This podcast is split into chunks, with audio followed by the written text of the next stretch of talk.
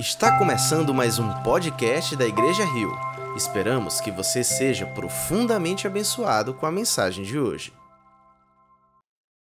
Boa tarde, igreja. Agora. Não dá para ouvir mesmo. Que privilégio estar aqui, mais uma tarde, quase noite, nessa igreja que eu estava com tanta saudade, fazia tanto tempo que eu não via, desde antes da pandemia. Eu vi aqui naquele encontro de servos, mas já assisti um culto, ver esse louvor maravilhoso, participar. Que bênção, que privilégio. Eu queria começar com uma oração para que o Senhor esteja aqui conosco, me usando e também usando vocês, para que a gente possa aprender mais sobre a palavra dele. Amém? Senhor Deus, Pai querido e amado, muito obrigado, Senhor, porque eu tenho certeza, Deus, não tenho a menor dúvida de que tu já estás aqui presente entre nós, Deus. Obrigado porque tu já estás preparando os terrenos, os corações. Eu creio, Senhor, que tu também já está me preparando, Senhor, porque eu não sou digno de ministrar a tua palavra, não sou digno, Senhor, de sequer falar contigo, Deus, mas é pela tua misericórdia, pelo teu amor que eu estou aqui hoje falando sobre o teu amor para todos nós, Senhor, ministrando essa mensagem que nos ensina sobre a nossa identidade. Obrigado por esse privilégio, Deus. Me usa, abre os corações, quebra as amarras que todos que estão aqui hoje, todos que estão nos assistindo pelo YouTube, possam estar abertos para ouvir e aprender mais sobre as tuas verdades, Senhor, porque elas nos libertam. Muito obrigado, Senhor, por essa honra. Louvado seja o teu bom nome. Amém. Amém. Irmãos queridos, vamos por favor abrir as nossas Bíblias em Efésios, capítulo 1.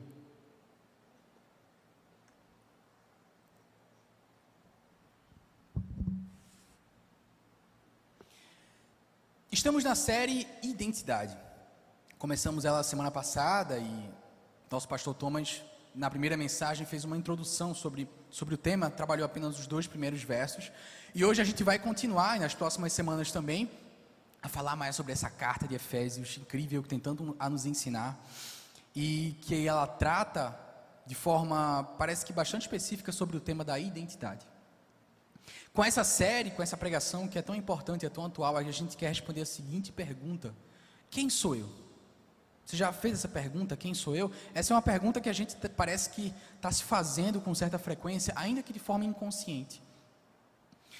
É, identidade é algo que é muito importante para a gente. Talvez você nem perceba que você reflita sobre a sua identidade, mas ela é algo extremamente importante e relevante, ainda mais na sociedade contemporânea em que a gente vive.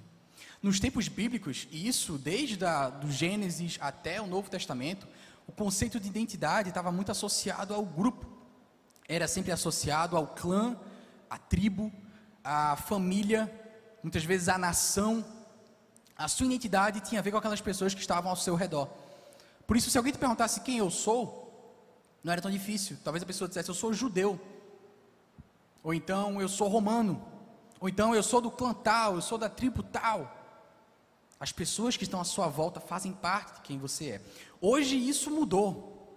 Na sociedade contemporânea, o nosso conceito de identidade é muito diferente, ele é muito mais individual.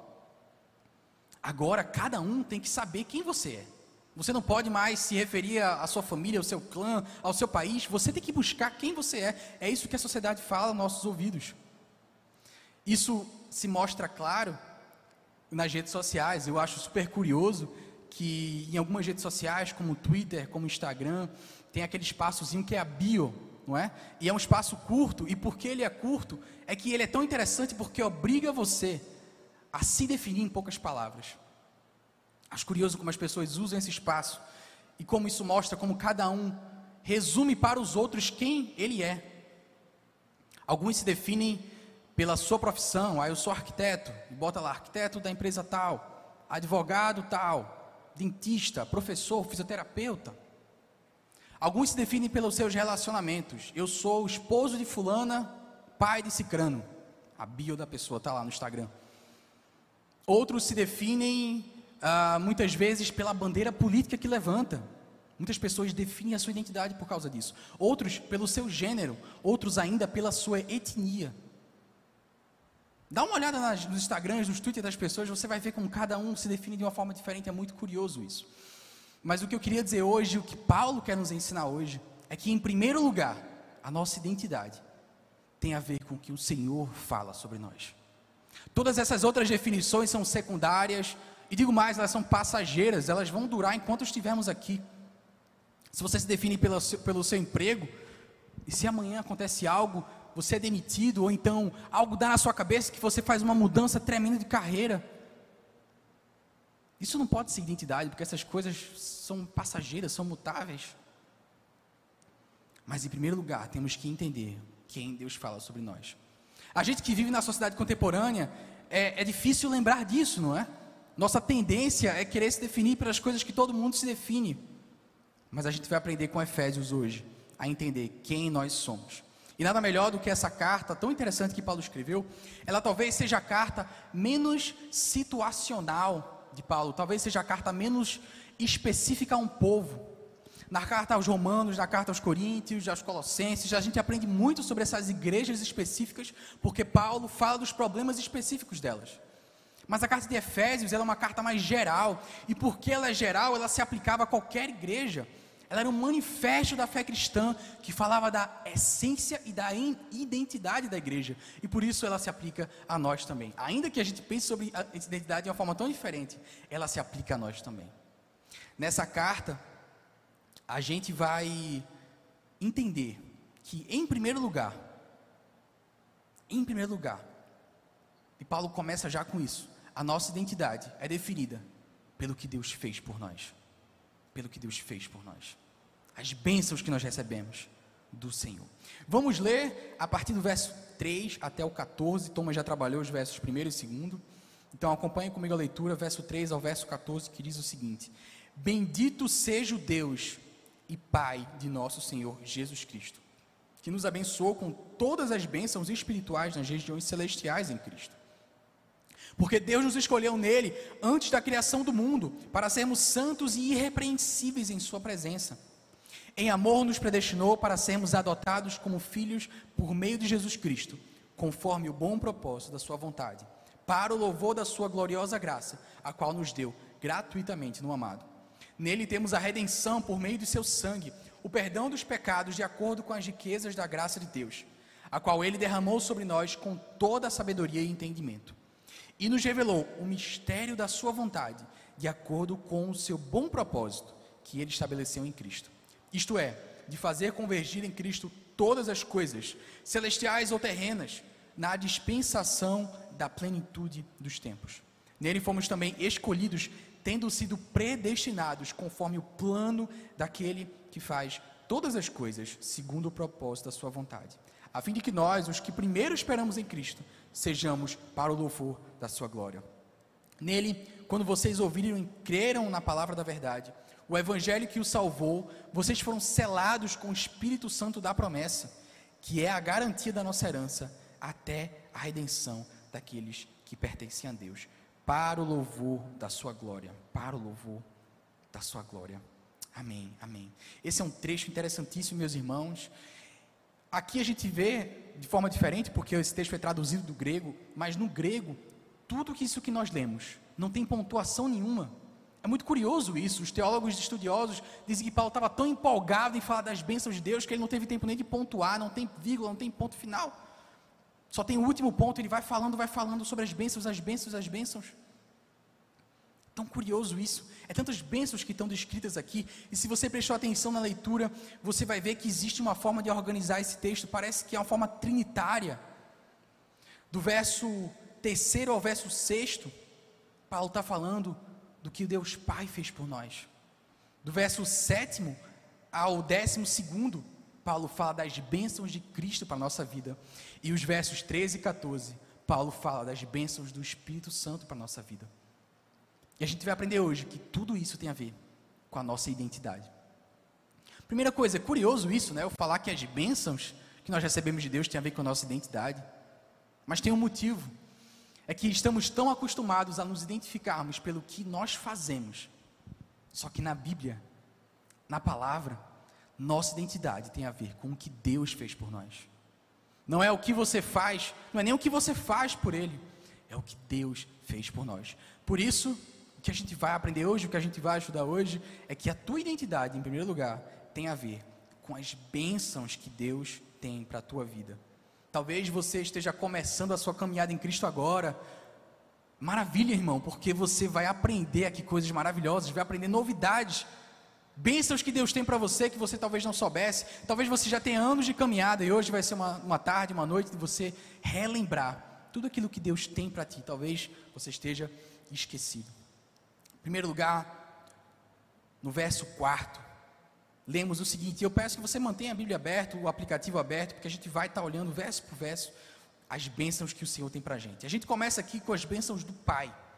E logo no verso 4, Paulo escreve: Porque Deus nos escolheu nele antes da criação do mundo, para sermos santos e irrepreensíveis em Sua presença. Para sermos santos e irrepreensíveis em Sua presença. A primeira bênção de Deus para nós primeira bênção do Senhor, que define quem você é, que responde a pergunta: quem eu sou? É eu sou santo. É a santidade. É o fato de que uma vez que você tem relacionamento com o Senhor, você torna-se santo, que do original traduz-se como puro, como separado. Você foi santificado por Deus. Tem dois aspectos importantes para a gente entender sobre isso. O primeiro deles é que o que importa, só o que importa, e aqui diz, em Sua presença, só o que importa é o que Deus pensa de você. No dia a dia, é natural, a gente está muito, muito acostumado a nos preocuparmos o que os colegas de trabalho pensam sobre a gente. Como é que eu vou me vestir? Será que as pessoas vão achar minha roupa legal? Será que vão achar ela sem graça? Será que eu vou ser promovido? Será que meus colegas de trabalho acham que eu sou bom funcionário? Será que na escola eu sou um bom aluno? Será que meus, meus amigos me acham legal? Na nossa consciência terrena, a gente vive para uma plateia de milhares de pessoas, mas o que eu digo a você hoje é que, na verdade, você vive para uma plateia de uma pessoa só. Você vive para a plateia de apenas uma pessoa, que é o Senhor. Na vida, você vai ser criticado e você vai vão apontar os seus defeitos, e pessoas talvez não gostem de você por motivo nenhum, de graça. Em último lugar, ainda que seja importante estarmos atentos às críticas, mas em último lugar, a opinião dos outros é tão menor, é tão pequena, comparada à única opinião que realmente define a tua identidade, que é a opinião de Deus. Sabe o que é que Deus falou sobre você? Que você é santo e que você é irrepreensível na sua presença. Olha que coisa maravilhosa. Quando Cristo morre, e toma o teu lugar naquela cruz, quando ele paga o preço dos pecados, quando ele vai lá e sofre aquele castigo que eu e você merecíamos, desse modo, ele se coloca como intermediador entre nós e o Pai, e agora, quando Deus olha para você, ele vê a santidade de Cristo. Não importa o que você faça, olha como isso é maravilhoso e grandioso. Não importa o que você faça, não importa o que você fez. Quando Deus olha para você, ele enxerga Cristo, santo, puro, perfeito. Diante do Senhor, o teu estado legal hoje é santo, é perdoado, é puro, é sem mácula. Não é maravilhoso isso? Quantos se alegram com essa boa nova, com essa notícia? Eu não preciso mais ficar remoendo aqueles meus erros. Eu não sou definido pelo que eu fiz. Eu não sou definido pelo que as pessoas acham que eu sou. Eu não vivo para a plateia das pessoas que estão à minha volta. Eu não preciso ser popular nas redes sociais. Eu só preciso mesmo é da opinião do Senhor. E Ele já disse que você é santo, puro e irrepreensível. Isso deve animar o teu coração. Isso te deve dar descanso. Isso deve fazer com que você durma a noite tranquilo. Porque só o que vale é a opinião de Deus sobre você. Esse eu falei que era o seu primeiro aspecto. O segundo aspecto, a segunda parte, é que quando Cristo morreu, Ele não só te fez santo diante do Pai, de forma legal, de forma espiritual, mas Ele também abriu as portas, Ele rasgou o véu, para que agora você tivesse acesso a um caminho de tornar-se cada vez mais puro enquanto você vive aqui nesse mundo. Porque aquele que realmente compreendeu a mensagem da cruz e do Evangelho, aquele que decidiu caminhar com Cristo, aquele que aceitou esse estado de pureza, ele não tem como mais viver no pecado que ele vivia antes. Agora, é natural, isso deve acontecer com você, que brote uma vontade que você diz: Eu quero ser mais parecido com Cristo. E esse caminho agora está aberto. Antes do sacrifício era impossível, a gente não tinha forças para isso. O pecado em nosso coração nos segue, ele é grande demais. Mas agora as portas estão abertas. Cristo está com as mãos, dizendo: Vem, segura na minha mão que eu vou te ensinar o caminho, vou te direcionar pelas veredas corretas, vou aplainar os teus caminhos. Esse é um direito que nós temos agora de nos aproximarmos cada vez mais. Esse é um caminho longo, eu sei que é árduo, eu sei que é difícil. Mas você tem a honra e o privilégio de trilhá-lo. E se tornar cada dia mais um pouquinho mais próximo do que Deus sonhou que você fosse. Até o dia da consumação dos séculos, em que todo o teu pecado vai ser de uma vez por todas completamente limpo. Já pensou como vai ser maravilhoso isso? tantas coisas que nos incomodam, aqueles remorsos que nós temos das coisas que fizemos no passado, ou aquelas coisas sobre nós que a gente não gosta, tudo isso vai ser jogado fora. Só vai ficar o que é bom quando estivermos na eternidade, na presença do Pai. Meus irmãos, essa é a primeira bênção, isso fala sobre quem nós somos. Nós somos santos, somos santos diante do Pai. Essas duas verdades fazem parte da bênção da santidade. Primeiro, você é santo diante do Pai, isso já foi definido e declarado com a morte de Cristo na cruz. E em segundo lugar, uma consequência disso é que enquanto você está aqui na terra, enquanto você está aqui, o teu caminho é de cada vez mais santidade. Como é que isso afeta a tua identidade hoje? Isso afeta de modo que, se antes você se dizia, olha, eu sou um advogado, isso agora é secundário. Agora, em primeiro lugar, é que eu estou em Cristo, e por isso eu sou um advogado em Cristo. Isso significa que talvez a tua profissão ou o contexto onde você trabalha te leve a fazer coisas erradas, te leve a agir de má fé. Mas se você não é um advogado, mas é um advogado em Cristo, a tua identidade te leva a agir de forma diferente. Porque o que nós somos define o que nós fazemos. Não é verdade? Aquilo que nós somos, aquilo como o que nós nos vemos, a maneira como nós respondemos, quem eu sou, define como é que eu ajo diante das circunstâncias da vida. Talvez como adolescente, a tua natureza é se rebelar contra os seus pais. Eu sou adolescente, se essa é a minha identidade, logo eu me rebelo. Eu desrespeito. Logo eu busco uma vida de provar de tudo, de beber de tudo, de viver nas drogas, de fazer o que der na telha. Mas, se a minha identidade é que eu sou um adolescente em Cristo, agora eu ajo de forma diferente. Porque a tua identidade define como você faz as coisas. Esse é o segredo que define reconfigura e transforma todas as identidades que as pessoas podem ter, porque nós somos agora tudo isso em Cristo. É assim que a santidade afeta a tua identidade. Essa, meus irmãos, é uma boa hora para você refletir que coisas, a bênção da santidade que o Pai te deu, transformou na tua vida. Como é que você era antes em relação ao teu trabalho, às tuas relações familiares? Em relação aos teus amigos, como é que a santidade transformou e pensa também, o que, que ainda falta transformar? Talvez você já seja um pai em Cristo. A tua relação com o teu filho já foi transformada, aleluia por isso. Mas talvez você ainda não seja um amigo em Cristo. Talvez as tuas relações com os teus amigos do colégio, aqueles mais amigos antigos que te conheciam antes de você conhecer a Cristo, talvez aquilo ali ainda precise da identidade do Senhor. Talvez a tua relação no trabalho Outro dia eu vi uma história de uma empresa cristã, uma empresa evangelística, em que a chefe de, daquele departamento é uma pessoa terrível, pessoa horrível de se trabalhar, e parece um contrassenso tão grande, mas às vezes na nossa identidade ainda não foi totalmente transformada. Aproveita esse momento para refletir. Quais das minhas facetas como ser humano ainda não foi transformada, ainda não foi santificado pelo Senhor? Guarda isso, porque a gente vai orar sobre isso já já. Em primeiro lugar, a tua identidade é definida por essa bênção do Pai, o fato de que você é santo. Vamos continuar nossa leitura, verso 5. Paulo diz o seguinte: Em amor nos predestinou para sermos adotados como filhos por meio de Jesus Cristo, conforme o bom propósito da Sua vontade. A segunda benção, meus irmãos, que define quem você é, é que você foi escolhido por Deus. Você foi eleito por Deus. Você foi predestinado para ser filho de Deus.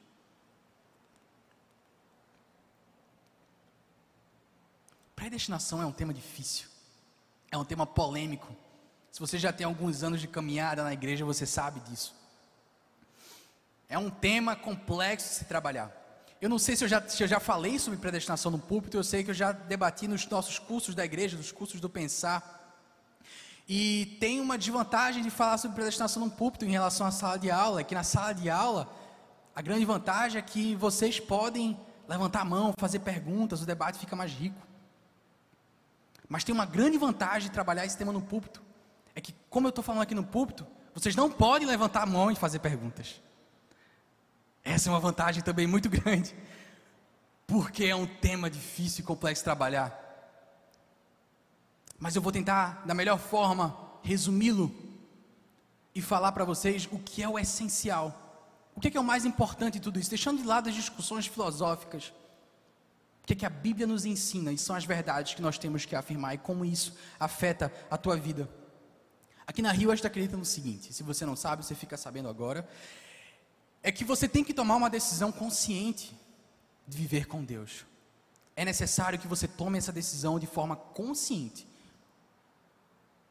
A fé dos teus pais não servem para ti.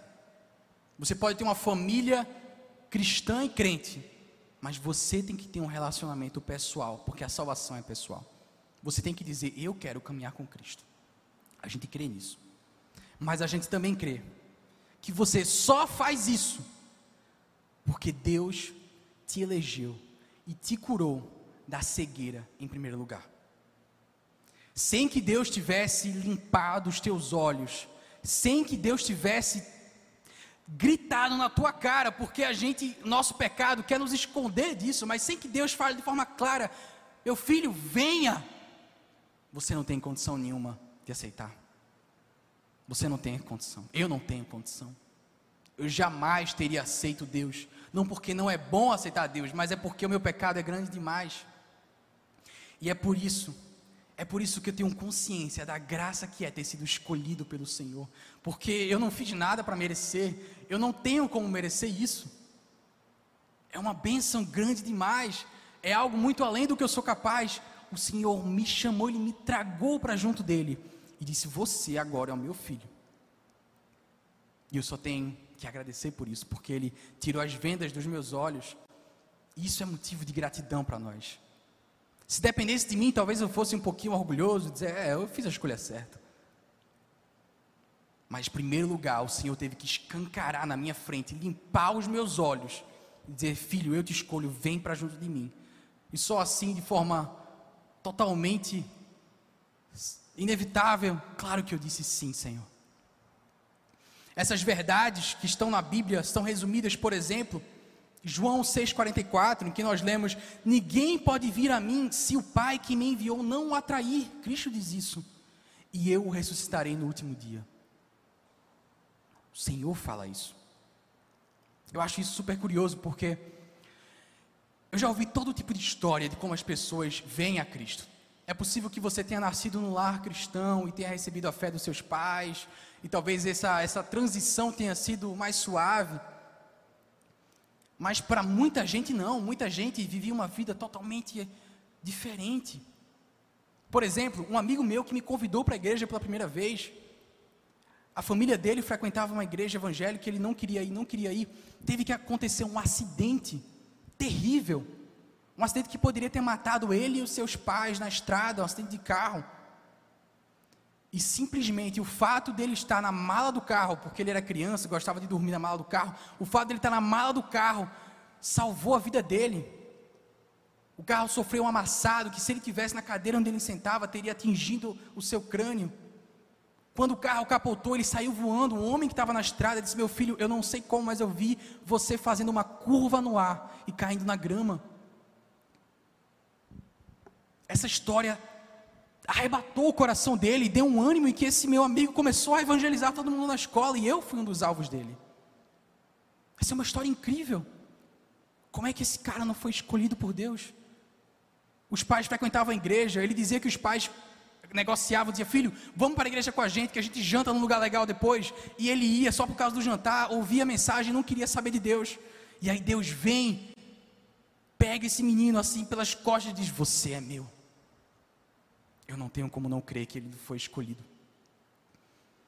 E tem tanta história por aí. Eu vi recentemente a história de um cara que não queria saber nada de Deus. Um dia entrou numa igreja, ouviu uma mensagem sobre circuncisão e decidiu entregar a vida a Cristo.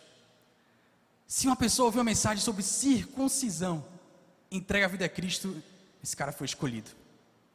Deus elegeu esse cara para ser filho dele. As histórias são infinitas. Eu poderia gastar a noite toda aqui falando das histórias que eu já ouvi. Talvez você tenha a sua história também. Eu creio que Deus tem que nos escolher. E por isso, e é por isso, meus irmãos, que eu louvo a Deus e digo, Senhor, obrigado, porque isso faz parte da minha identidade. Ao mesmo tempo, e eu quero lembrar a você que existe um movimento de nós dizermos sim para Deus. Em João 6,37, resume esses dois movimentos. Deus nos chama e nós dizemos sim, quando em João 6,37 diz: Todo que o Pai me der virá a mim, e quem vier a mim, eu jamais rejeitarei. O Pai dá a Cristo, e todo que o Pai dá, inevitavelmente vai vir a Ele, e aquele que vir a Cristo jamais será rejeitado. É assim que nós cremos, é assim que eu creio, isso é a palavra da vida. Como eu falei, a gente pode passar a hora debatendo as consequências filosóficas disso, ou a gente pode fazer o seguinte: nessa noite a gente pode louvar a Deus, porque a sua bondade é tão grande, que Ele disse: Filho, a tua identidade é muito maior do que a tua profissão, do que até as tuas relações pessoais, a tua identidade é que você é meu, é que eu escolhi você para mim, que você pertence a mim. Eu te escolhi. E como a palavra diz aqui, a gente viu: você jamais será abandonado, você jamais será rejeitado. Isso faz parte de quem eu sou. Quem eu sou? Eu sou alguém que jamais serei rejeitado por Cristo.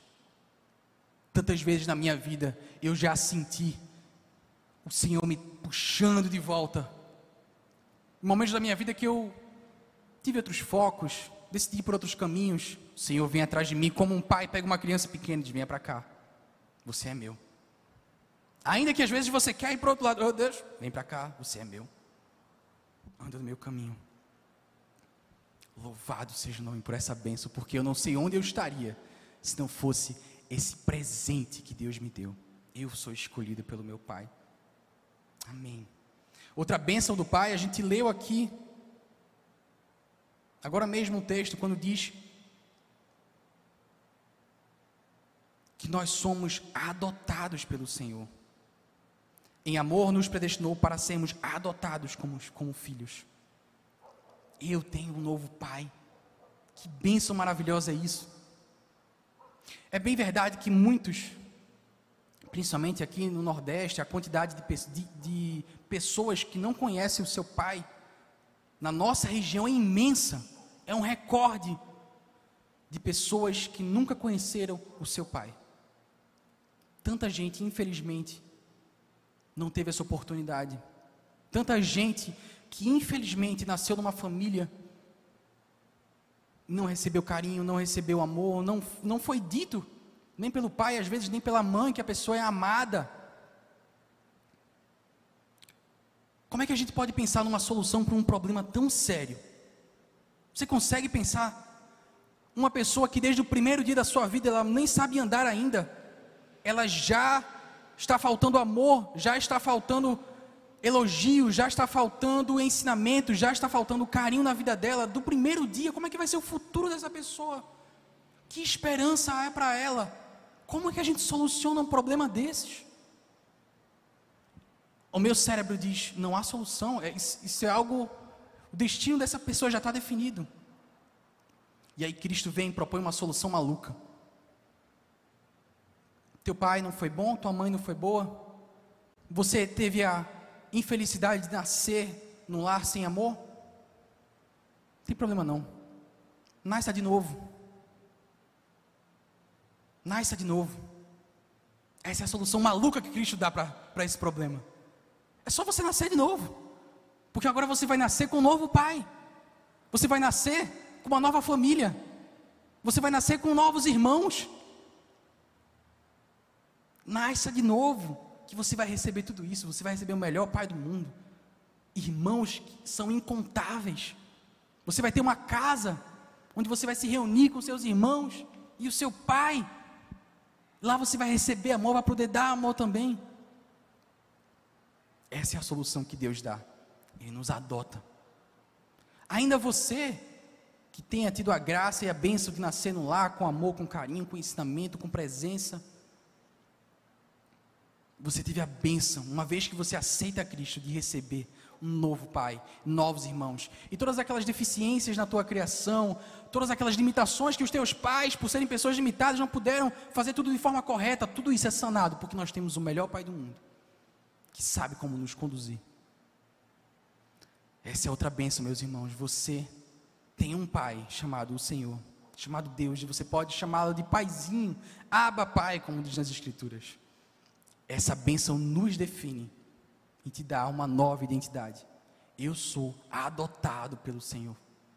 Eu tenho uma família que eu posso, seja quem for, seja qual for a tua história, eu tenho uma família da qual eu posso me orgulhar e dizer: Eu sou filho do Senhor. Isso os cristãos entenderam desde o início, desde a igreja primitiva. Na época da igreja primitiva era muito comum que os filhos indesejados eram literalmente jogados no lixo. Era possível encontrar bebês no lixo. E o que acontecia com frequência é que recolhiam esses bebês, os meninos viravam escravos ou gladiadores, as meninas viravam escravas ou prostitutas. E desde o início da igreja, a igreja primitiva ia nesses locais pegava esses, essas crianças e adotava elas para suas famílias. Veja que movimento lindo de pessoas que compreenderam o significado da adoção. É dar uma nova família. Você tem essa nova família aqui na igreja. Você pode ter mais comunhão com essa família por meio das fontes, ou conversando com teu, com teu irmão do teu lado. Se você ainda não se sente parte dessa família, eu te desafio, se faça parte dela. Faça amizades e de fato poderemos ser uma igreja cada vez mais unida, cada vez mais orgânica. É maravilhoso ter uma família expandida dessa forma. É uma bênção dos céus. Isso faz parte de quem nós somos. Por isso, faz parte de ser cristão viver essa família aqui, compartilhar, chorar uns com os outros, se alegrar uns com os outros. Em seguida, vamos continuando no texto, e agora a gente vai para o verso sétimo, que a gente aprende as bênçãos do Filho para a gente. As bênçãos do Pai é que nós somos santos, somos predestinados, fomos adotados. Quais são as bênçãos do Filho, as bênçãos de Jesus Cristo? Em primeiro lugar, no verso 7, a gente lê: Nele temos a redenção por meio do seu sangue, o perdão dos pecados, de acordo com as riquezas da graça de Deus.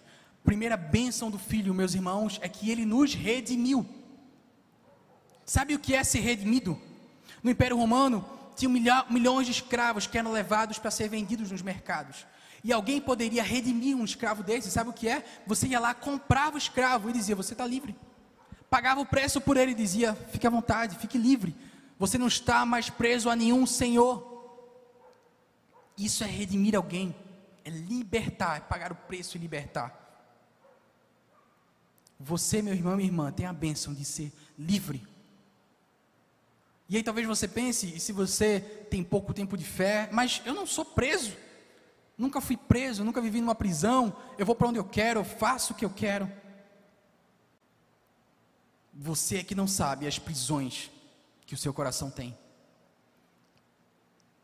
O nosso coração ele tem uma tendência a adorar as coisas mais diversas e a se aprisionar a elas. É algo incrível e algo sobre o qual nós temos que estar atentos.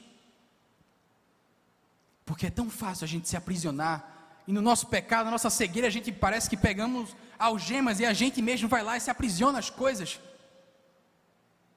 E o Senhor sabe disso e Ele propõe essa solução. Cristo vem e nos deu liberdade. Cristo comprou a nossa vida e Ele nos dá poder para nos libertarmos dos nossos, das nossas prisões, dos grilhões, dos nossos vícios. Qual é o teu vício? O que é aquilo que te aprisiona? O que é aquilo que o teu coração adora e você não consegue largar e se entregar totalmente a Deus? Talvez aquilo que te aprisiona seja mostrar uma imagem nas redes sociais diferente de quem você realmente é, de que, que você realmente está sentindo. Talvez você tenha vícios de todos os tipos, talvez vícios de natureza, literalmente drogas, bebida, talvez teu vício seja de cunho sexual, talvez. Talvez você ame e idolatre o teu trabalho, a tua carreira. Talvez você se aprisione a tantas coisas que você nem sabe mais o que. A vontade de Deus para nós é que você olhe para todas as coisas desse mundo. Você possa olhar para essas coisas e dizer: Eu posso viver com nada disso. Todas as coisas que eu tenho, todas essas coisas, essas imagens que eu me coloco, tudo isso pode se perder. Eu me considero um grande dentista, mas amanhã, se a minha carreira acabar, eu não vou perder a minha identidade porque eu não estou preso a isso. Eu me considero muito bonito, eu tenho um corpo maravilhoso, eu mostro isso nas redes sociais, mas se amanhã acontecer algo e eu perder isso, eu não vou achar que tudo está perdido porque eu estou livre, eu estou liberto. Que bênção é você poder olhar para tudo que está à sua volta, seja coisas que você tem, posses, objetos, seja imagens que você cria e dizer: Eu não estou preso a nada disso, a minha identidade é pautada no Senhor. Meus irmãos, hoje é noite da gente orar, olhar o nosso coração, vasculhar quem nós somos e nos perguntar o que é que nos aprisiona e o que é que Jesus precisa vir nos libertar. É noite de clamar, Senhor, me liberta disso, me liberta daquilo, me liberta dos meus vícios, me liberta das minhas idolatrias. Nós temos poder por meio de Cristo, nós temos poder, creia nisso. Talvez você, por sua própria força, seja fraco. Você é fraco, mas em Cristo nós somos mais que vencedores e a gente pode lutar contra tudo isso. Contra o medo do desconforto. Alguns têm medo da insegurança, medo da pobreza, medo de perder as suas finanças, medo de ficar desempregado, medo de ter uma doença. O amor nos livra e nos cura de todos esses medos. Creia que Jesus tem o poder de te libertar de tudo isso. Ele nos redimiu. Isso é ser liberto. Essa é uma bênção que define quem nós somos e te dá leveza na tua vida. Em segundo lugar, nas bênçãos de Cristo, a gente leu aqui no verso 7, perdão dos pecados. Quando você peca, meu irmão e minha irmã, você tem que decidir o que você faz com o pecado, não é? Para a maioria de nós, e para a maioria das vezes, e muito mais para as pessoas que não conhecem a Deus. A pessoa toma algumas das decisões que nós vemos aqui. Eu creio que são seis estratégias, respostas ao pecado que você cometeu. O primeiro dele é negar. Não fui eu. A gente entra numa. O nosso cérebro tem essa capacidade de fazer algo que você literalmente cometeu algo e você nega. Você se engana e diz: Não, não fui eu. Nunca fiz isso. Você se convence disso. Outra estratégia é culpar outra pessoa. Foi fulano. Eu não. Joga o lixo no quintal do vizinho, diz que foi ele. Terceiro lugar, racionalizar. Era uma situação difícil, qualquer outro teria feito isso no meu lugar. Não tinha como eu agir de forma diferente. Não tive escolha. Qual é a outra estratégia? É você diminuir. É dizer, nem foi algo tão ruim assim, nem foi um pecado tão sério. Eu conheço gente muito pior que eu. Outra estratégia, quinta, esconder. A pessoa faz, mas eita, ninguém viu. Se ninguém viu, eu não fiz. Então está tudo certo. E a sexta e última é se punir. Muitas vezes você comete um erro e você se pune psicologicamente, alguns fisicamente. Quem não tem o Senhor no coração, está toda hora que comete o pecado, tem que lidar com alguma dessas estratégias. Algo tem que ser feito, porque o nosso pecado nos afeta. Ah, existe uma sétima opção, um sétimo caminho, que é você simplesmente ser perdoado, receber essa bênção, que não é só um presente, mas faz parte da tua identidade. Quem eu sou? Eu sou perdoado. Como nosso irmão Rafa acabou de falar, todo mundo é ex alguma coisa, todo mundo que vem caminhar com Cristo é ex alguma coisa, algo você deixou para trás, não tem como ser diferente. Convido você a lidar de forma correta com os teus erros. Às vezes a gente se detém nos nossos pecados, nos nossos erros. Isso é perigoso porque ao você se punir por aquilo que aconteceu, é como se você dissesse a Cristo que o sacrifício dele não foi suficiente para te perdoar. Cristo está dizendo, meu filho, eu já te perdoei, agora siga em frente, não erre mais. Mas pare com isso e agora esqueça isso e volte a caminhar no meu caminho. Deixe isso que passou para lá. Eu já esqueci, porque que você ainda está lembrando? E de alguma forma a gente age como se o sacrifício do Senhor não tivesse sido necessário. Não, meus irmãos, seja perdoado, isso faz parte de quem você é. Paulo está nos ensinando isso aqui. Nele temos a redenção por meio do seu sangue, o perdão dos pecados. Fomos perdoados. E aí talvez você ouça isso e pense: ah, mas se fosse assim era bom demais. Está dizendo que é fácil assim? É, é. É receber o pecado, é receber o perdão do Senhor e seguir em frente, em continuar. Recebemos essa bênção, tome posse disso. Não fique se deleitando, nem se concentrando naquilo que já passou. Todos os dias é um dia de renovo e recomeço. Pega nas mãos do Senhor, diz Senhor, obrigado, pois hoje é um novo dia. E eu quero um novo recomeço contigo. E o Senhor está contigo nesse novo recomeço. Aleluia. Isso alegra demais o meu coração. Porque eu sou um pecador miserável. E se não fosse essa bênção, a minha identidade estava perdida. Mas eu posso dizer: quem eu sou? Eu sou perdoado pelo Senhor. Verso 9 a gente lê que Cristo nos revelou o ministério da Sua vontade. Isso é outra bênção incrível que a gente dá pouco valor.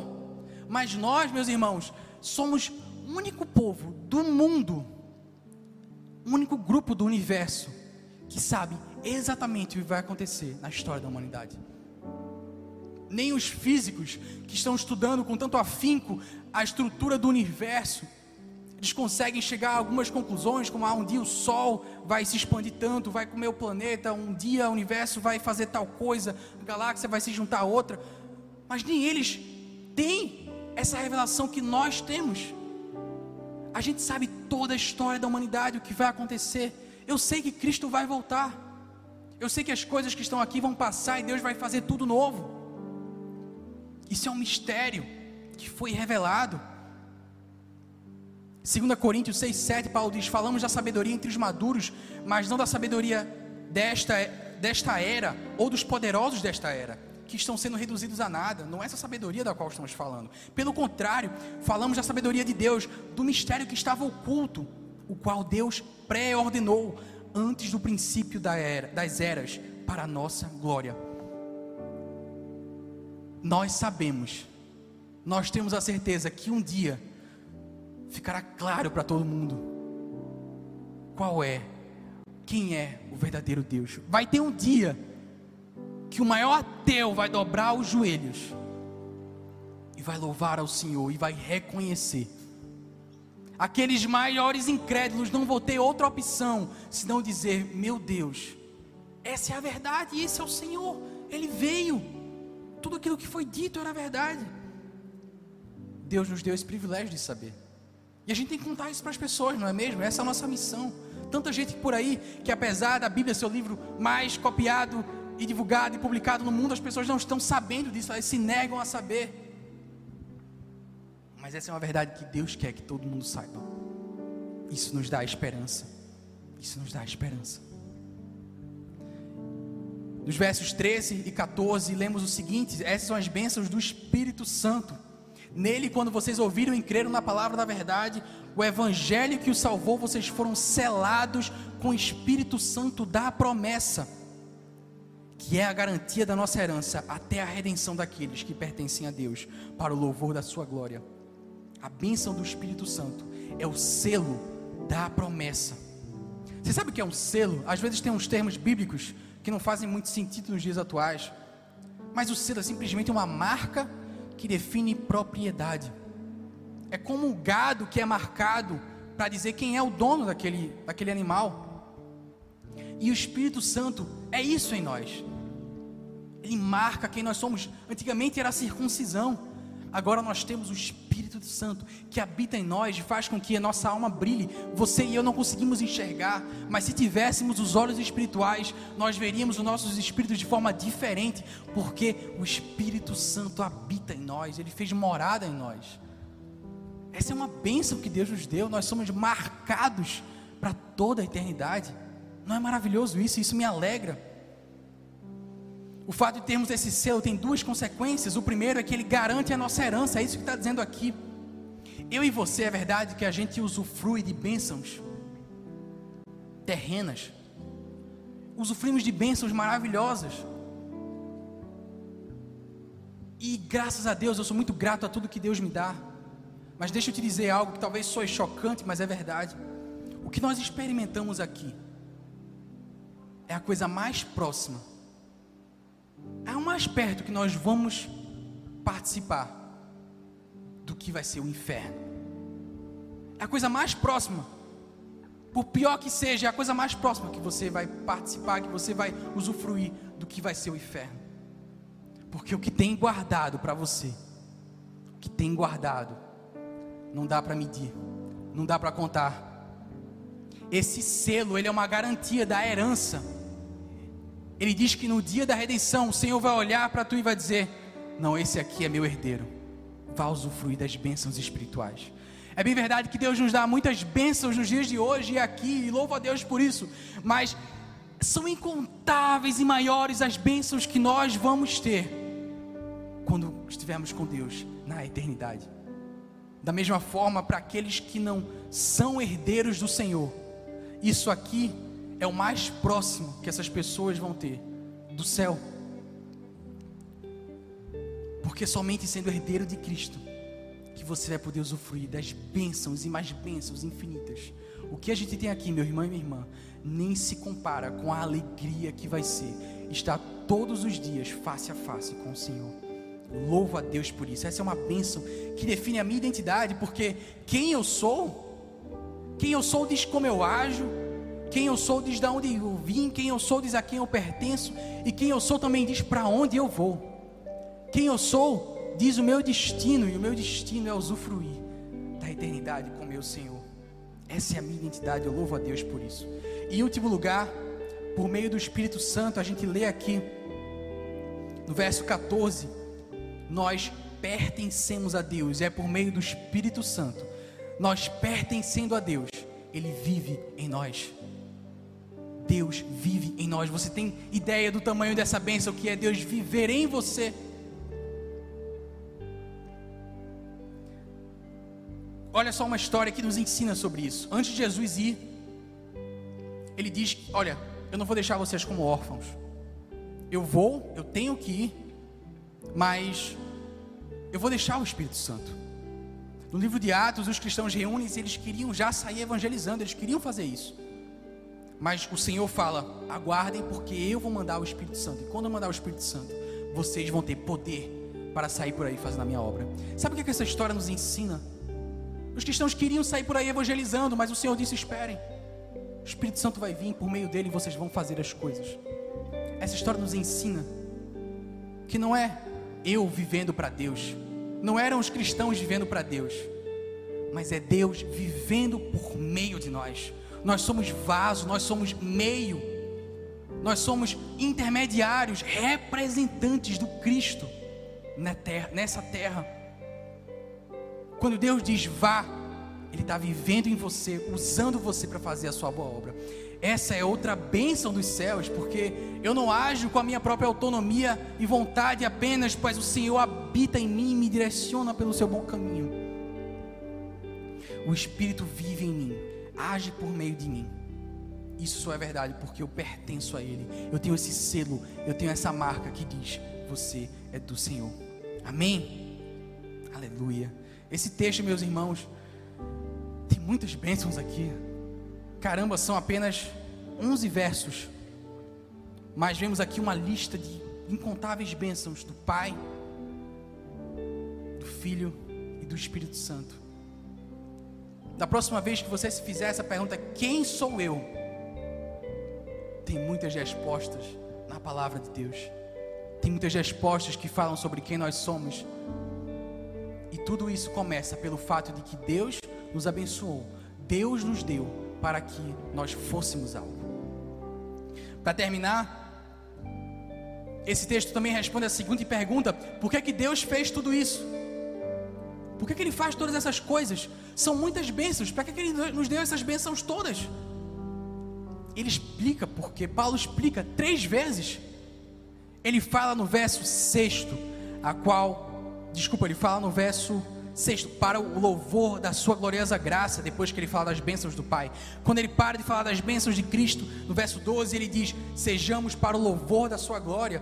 Quando ele termina de falar das bênçãos do Espírito Santo, ele fala no verso 14: Para o louvor da sua glória. Paulo diz três vezes, a cada, a cada perícope, a cada trecho, ele fala: Para o louvor da sua glória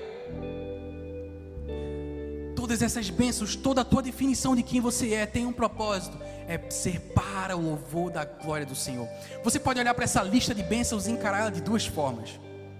E eu vou chamar essas duas formas da a teologia do cachorro e a teologia do gato. Imagine um cachorro e um gato que têm o mesmo dono. E esses animais são super bem tratados pelo dono, o dono dá carinho, dá amor, cuida deles, dá alimento, são super bem tratados. A teologia do cachorro dizer: esse cara é tão bom. Ele é tão bom comigo, ele é um mestre maravilhoso. Louvado seja ele. A teologia do gato diz o seguinte: eu sou tão bem tratado que eu devo ser um gato maravilhoso. Louvado seja eu.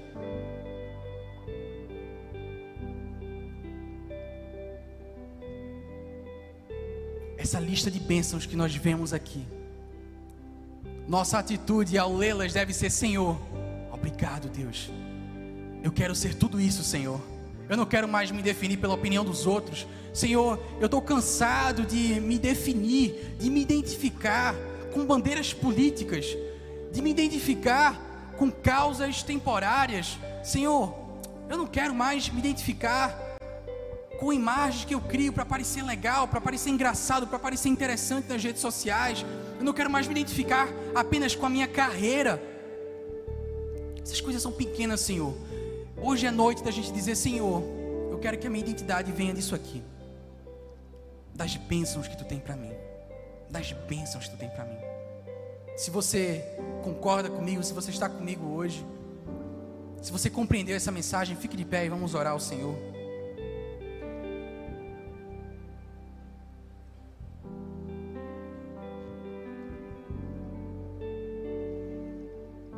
Feche os seus olhos.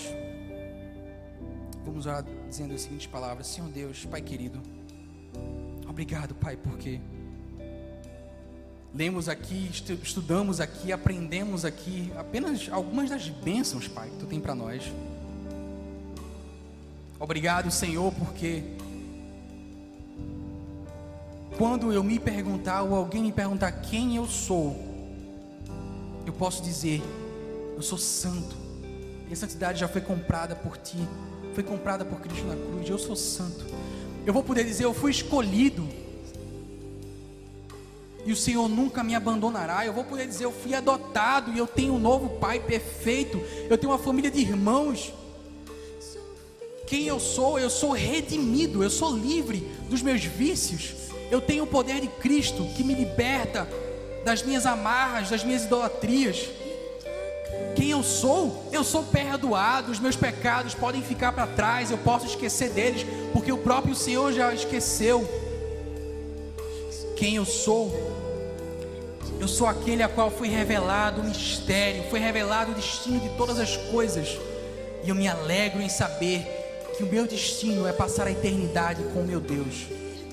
Eu sou, eu sou selado, eu sou habitat do Espírito Santo, eu sou templo do Espírito de Deus. Eu sou herdeiro do Senhor, eu vou usufruir das bênçãos celestiais por toda a eternidade, vou poder estar face a face com meu Deus. Eu sou, eu sou vaso usado por Deus para fazer a sua boa obra nesse mundo. É isso que eu sou. Essa é a minha identidade diante do meu Deus. E é só para Deus que importa. Ó oh, Senhor, Que essa verdade nos dê descanso, que essa verdade nos dê ânimo, que essa verdade nos leve a falar do teu amor para as pessoas, que essa verdade nos leve a servir na tua igreja, que essas verdades quebrem, fazem, façam cair por terra toda idolatria, Deus, que essas bênçãos encham o nosso coração de fervor,